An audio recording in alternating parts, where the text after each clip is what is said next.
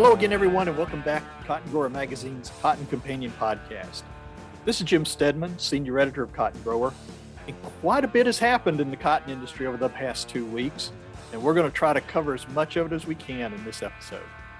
We've had the National Cotton Council's annual meeting with new officers elected for the council and its affiliated organizations.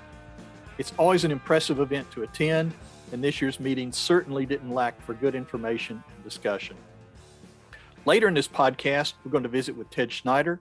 He's the incoming NCC chairman for 2022. Uh, and Ted certainly realizing that cotton has a lot on its plate right now, and, and he's ready to get to work. And within the past week, we've also seen news from Bayer about some problems with glyphosate production for this year. And even though it appears to be a temporary issue, any delays in getting product to the market will likely be problematic for areas of the cotton belt where planting begins here within the next few weeks. My colleague Jackie Pucci, who tracks the ag chem market for several publications in the Meister Media family, including Cotton Grower, will be joining me again in a few minutes to recap what and why this happened and what it means as we get closer to field prep and planting. So, as you can tell, this is going to be a newsy episode of the Cotton Companion, and we certainly hope you'll stick around for all the information and discussion. But first, we'd like to welcome Americot and the Next Gen Brands of Cottonseed as a sponsor for this episode. And right now, I'm going to turn things over to our custom content editor, Larry Alward, for a recent discussion with Dr. Doug Jost, who is Next Gen Director of Research in Cotton Germplasm. Hello, this is Larry Alward, custom content editor for Meister Media Worldwide, publisher of Cotton Grower Magazine. And I'd like to welcome Dr. Doug Jost, Americot's Director of Research in cotton germplasm to this segment of the Cotton Companion. Welcome, Doug. Hello, Larry. Doug, thank you so much for joining us. Can we just start off by having you tell our audience what you do for Americot and its next gen seed brand? Oh, absolutely. Um, well, like you said, I'm the director of research in cotton germplasm for Americot, and I work with a, a team of seven germplasm specialists that are positioned across the cotton belt from from Arizona to the Carolinas. And our group is responsible for testing pre-commercial candidates across as, you know, as many environments as we possibly can within our Americot Cotton Evaluation Trials, or what we call our ACE trials for short. When the new candidates are released and become a next-gen variety, our goal is to know as much as possible regarding their their placement, their management, and, and their performance. And and really, Larry, this enables our sales team to more effectively sell these products with the greatest chance for success with our customers. Excellent. We at Cotton Grower are getting to collaborate with Americot later this spring when we head down to Lubbock, Texas, for the presentation of our Cotton Achievement Award to this year's winner, Ted Sheely, thanks to the generous sponsorship of Americot. Can you just talk about what it means for Americot to be able to support and shine a spotlight on people like Ted who lead this industry forward? Well, in a, in a nutshell, Larry, it's an honor. Um, I believe Americot has sponsored the Cotton Achievement Award for the past four years, and and it's great to be able to credit farmers who have demonstrated extraordinary commitment and leadership and, and innovation within the cotton industry. You know, guys like Ted don't always get that recognition, and you know that they really deserve. And as a company, we're really proud to be part of that exposure for Ted. Our winner, Ted Sheely, his family roots over there in Arizona. And we know that's where a lot of seed production for next gen seed happens as well. So next gen seed has some roots in Arizona too. But next gen seeds are bred to fit every region in the US cotton belt, as we know. And three variety introductions from 2021 3195 B3XF, 4190 B3XF, and 5150 B3XF all seem to be making waves in every corner of the cotton belt. Doug, can you tell us more about them? Uh, yes, I sure can. Uh, 3195 had a great start in our ACE trial testing program in, in 2020, particularly in the Mid South, the Southeast, and the Carolinas. But, you know, performance just didn't seem quite as strong in Texas as a whole uh, in 2020. But boy, we certainly saw a different picture in 2021 with this variety. It came to the top of many of our trials, especially in West Texas. And, you know, we had two completely different growing seasons between the two years, and it's most likely contribute to the difference in performance. Overall, it's going to be a very strong candidate for Americot going forward across the belt. Uh, 4190, NextGen 4190 had limited testing in 2020 due to availability of seed. So we were really excited to see how it would perform in 2021. What we did learn during the 2021 growing season is in its strength and performance in eastern Texas, parts of West Texas, Georgia, and the Carolinas. For a medium maturing variety, it'll certainly have an important fit and impact on those particular areas. And then next NextGen 5150 is a medium to full season variety that enables us to bring something new to the market that's really easy to manage and gives us more verticillium wilt tolerance. This variety certainly has a fit in areas, especially where NextGen 5711 has been such a good performer in the past. And looking at an even newer seed introduction, what can you tell us about the latest class of 2022 next gen release, 3299 B3XF? Yes, Larry. Well, well, we we released just one variety for 2022, and as you said, it's next gen 3299. It's also a B3XF, and it's an early medium maturing variety that we're really excited about. Uh, this variety has excellent heat tolerance, is easily managed, cleans up well at harvest, and has excellent tor- storm tolerance and bacterial blight tolerance. This variety seems to fit and produce well in both irrigated and dryland environments. And, you know, our performance overall for this variety seemed to fit best in Texas, Oklahoma, Kansas, the Mid South, and upper parts of the Carolinas and the Virginia area. It's all really exciting news for our listeners. Uh, we sure know that. And we appreciate you joining us on the Cotton Companion. And we look forward to partnering with your team at AmeriCot on our Achievement Award luncheon in late March. And until then, we wish you all the best, Doug, and thank you for joining us once again. Larry, thank you for having me. It's, it's, it's a pleasure. Thank you, Larry and Doug, for that timely segment. And now to the news. The National Cotton Council held its 2022 annual meeting uh, February 11th through the 13th in Houston. The industry was out in full force for three days of caucuses, committee meetings, elections, and special presentations. And as always, the most highly anticipated report was the announcement of the results of the Council's 41st annual early season planting intentions survey. And that survey, which is based on input from producers from mid December through mid January, showed that US cotton producers intend to plant 12 million cotton acres this spring that's up 7.3% from 2021. Upland cotton intentions are 11.9 million acres. That's up 7.1%, while the extra long staple cotton intentions, 158,000 acres, represent a 24.8% increase. Now, using the 10 year average abandonment rate for each state, Cotton Belt harvested area totals 9.8 million acres for 2022 uh, with a US abandonment rate of 18.9%. And using the five year average state level yield per harvested acre generates a cotton crop of 17.3 million bales. That's 16.8 million upland bales and 438,000 ELS bales. Now, here's how it breaks down by region. In the Southeast, respondents indicated a 3.7% increase in cotton acreage takes the total up to 2.4 million acres with increases noted for all southeastern states except Florida, which is showing a modest decline. In the Mid South, growers intend to plant 1.9 million acres, which is an increase of 14.6% from 2021. In the Southeast, growers intend to increase cotton acreage by 7%, up to 7.4 million acres. In the West, producers intend to plant 156,000 acres of upland cotton. That's down 14.1% from last year but ELS acreage is expected to increase by 24.8% this year, up to 158,000 acres. Most of that is driven by the all time highs currently being seen in ELS cotton prices.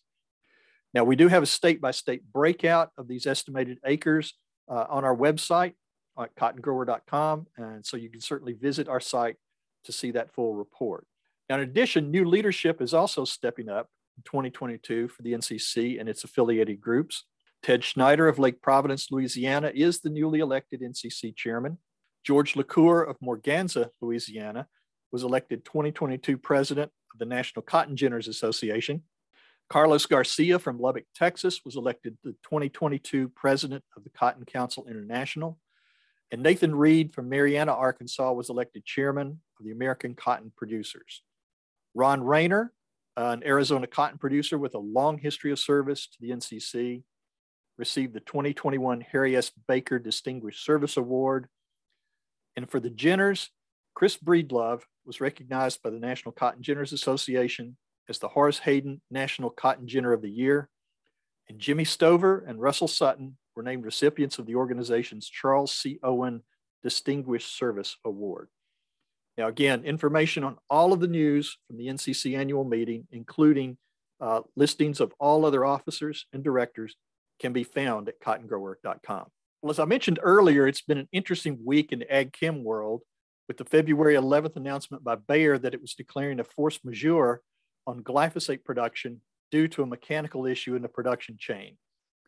Now, here to review that situation and the industry reaction and current status is my colleague Jackie Pucci, who's senior writer for Crop Life, Precision Ag, and Agribusiness Global magazines, all of which are sister publications to Cotton Grower. Jackie, welcome back to the Cotton Companion. Thank you so much, Jim. Thanks for having me. Well, with growers heading into production year with existing questions about product pricing and availability, this really wasn't the type of news they wanted to hear.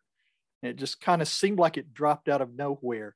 Uh, can you give us a quick recap of what was a pretty crazy week and, and explain exactly what force majeure means?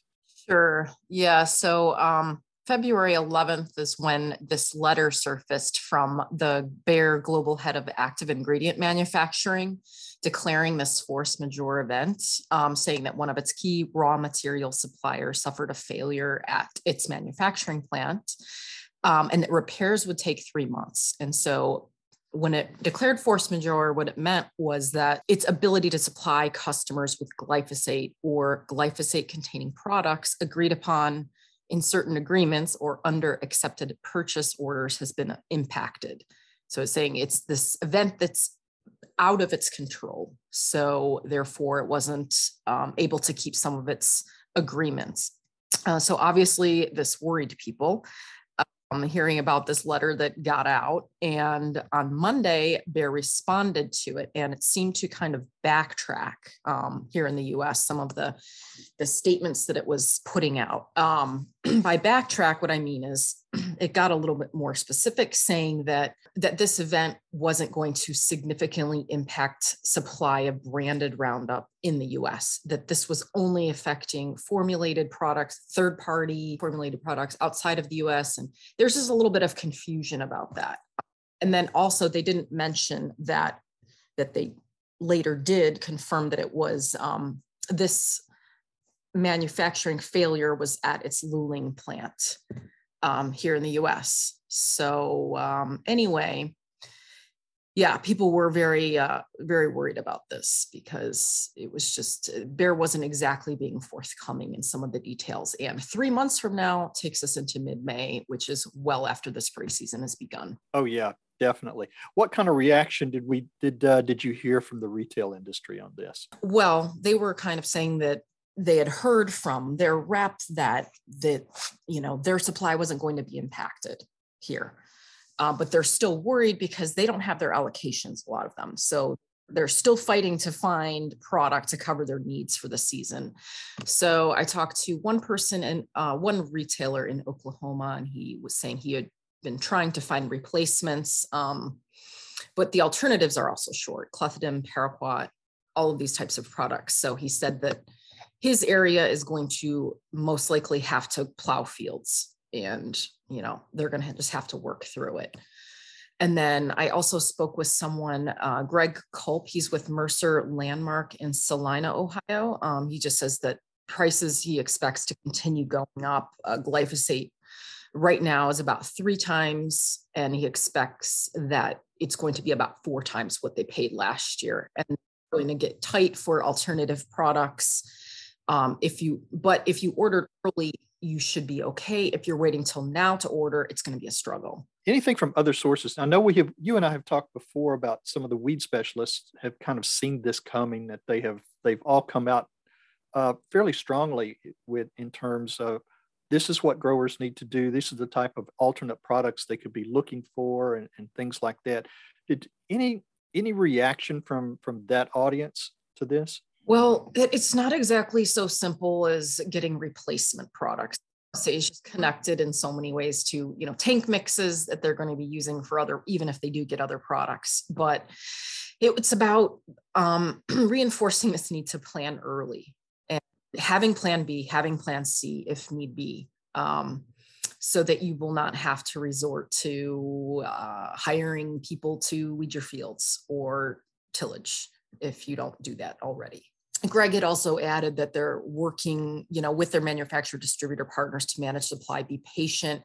Um, they're not raising their prices now to just the anticipation that they're going to rise, but he's asking customers to, you know, just be flexible on the pricing because it's such a volatile, volatile market. They may, may need to ra- raise prices later. But a lot of it is just um, you don't really know until what you have until it's in the shed. So a lot of um, I guess, nervousness about that going into 2022 season here. Yeah, absolutely. Any any indications on what's next? Um, not really sure, honestly. I guess we're just going to have to find out. I want to connect with the companies again this week.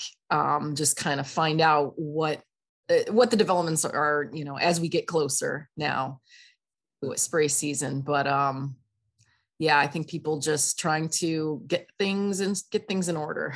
I think that may be all they can do at this point. Yes. well, obviously, it's a situation that we're going to keep watching, and and you've done a great job tracking this story, and I certainly appreciate you taking time to join us today to give us a few more details. Thank you, Jim. Yeah, next if we find out more, uh, would love to come back. Sounds good. We'll we'll, we'll make that happen. All right. Thank you. Thanks, Jackie. Mm-hmm. And now to wrap up this chock full of news episode, Let's hear from Ted Schneider, the 2022 chairman of the National Cotton Council. I had a chance to visit with Ted during the annual meeting in Houston, and here's how our discussion went. As we wrap up the uh, 2022 NCC annual meeting in Houston, it's my privilege to visit with Ted Schneider. He's the newly elected NCC chairman for 2022. He's from Lake Providence, Louisiana. Ted, thanks for joining me and, and welcome to the Cotton Companion. Well, Jim, I sure appreciate the uh, uh, opportunity to visit with you, and uh, thank you for your uh, support. Thank you. Now, Ted, you've been involved with the council as a, a director, a committee chair, an officer for several years. Uh, tell me a little bit about your background, about your farming operation, and how you got involved with the council. Um, I got involved. I've actually been coming to National Cotton Council meetings since I was six years old. Really?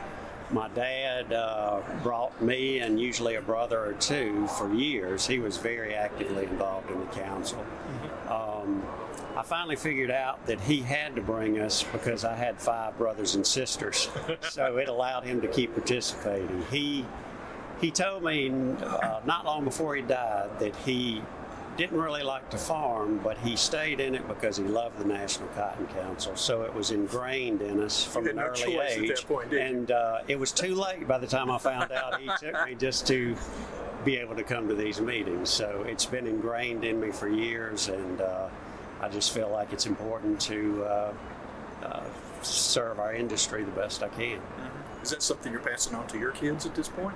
It is. Uh, my kids have young children at home, and uh, so they are. They do want to be involved. I have one son, uh, and he is actively farming. He's also a crop input salesman with Nutrien. Okay. And um, he does have an interest. He he's always talks to me about what we're doing. Mm-hmm. Um, he's been involved in the LSU Ag Leadership Program, okay. and uh, so he is starting his own journey.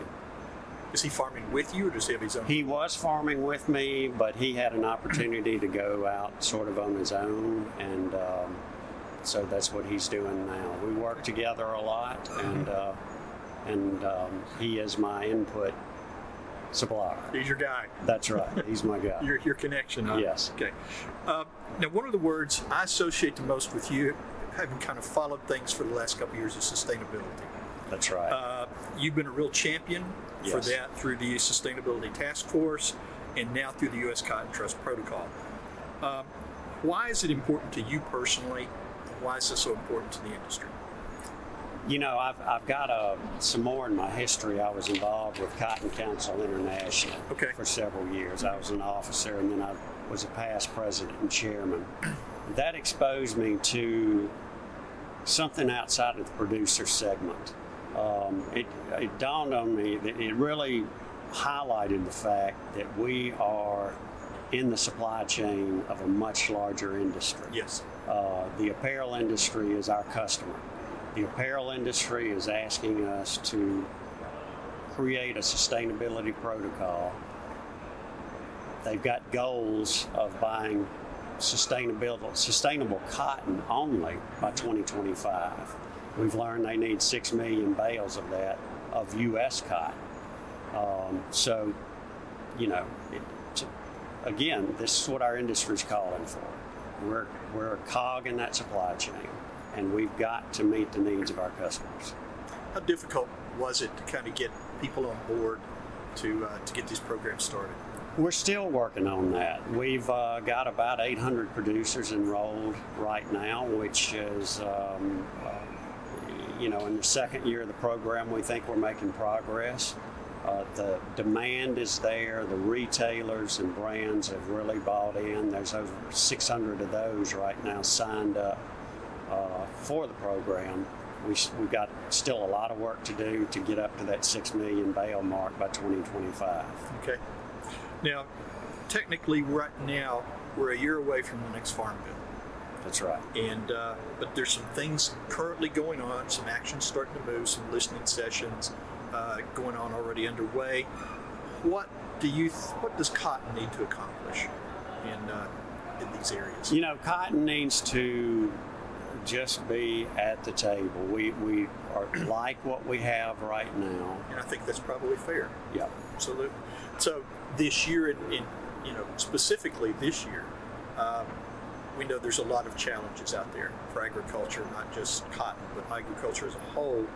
Um, what areas is uh, what areas is cotton really going to focus on this year in terms of you know uh, program elements and, and Well, goals? you know, at, at this meeting, we've we've talked about several things. We've got a full plate of issues that we're looking at. Uh, we're looking at sustainability. Uh, we're looking at um, our merchandisers who took a major hit Right. during COVID. Uh, we're not included in any of the COVID relief packages. We're actively still trying to find a vehicle to provide that support. Uh, we're trying to ensure that uh, uh, crop inputs are still available, working through and with EPA and uh, with several other groups to ensure that specifically dicamba is still available. That's a very important tool. Um, again, we're working on Farm Bill, uh, starting those talks this Right. year. The 2023's actual year it will come on board. Disaster assistance for producers under the WHIP program for Okay. 2020 and 2021.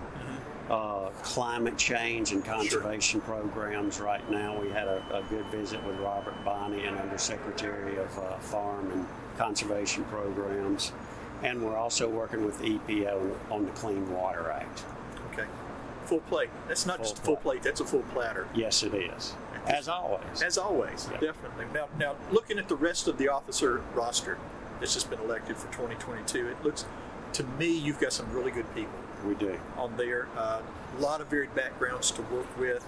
How valuable is that team going to be? It's incredibly valuable, and, and, and I tell you, the uh, the former leadership is instrumental in developing the future leadership in this Sure. organization. It's it's a highly unusual organization, and it involves every segment, and uh, they're very good about picking out people and putting them in spots to see how they do. And uh, so we've got to always have an excellent team of leaderships just based on the leadership, the legacy of leadership that has come through for this is our 86th meeting. Yeah. And uh, we go back a long way, and uh, that legacy has continued up until today. Yeah, I've noticed just walking around visiting with folks that you know it's we're seeing we're starting to see that next generation That's right. moving into into this program. It's, it's really nice to see a lot of young people Mhm. here. Um, you know, I look around and I see a lot of gray hair. uh, it's nice to see somebody with long, uh, curly hair that's That not actually has gray. hair, yeah. that's right. Yeah, well, Ted, I know you've got some other obligations to uh, to get to, so thanks for taking time. Well, thank you, us. Jim. I Uh, appreciate the we're, opportunity. we're certainly, yeah, we're certainly looking forward to working with you this year. Thank you. Me too. And that's it for this episode of the Cotton Companion podcast.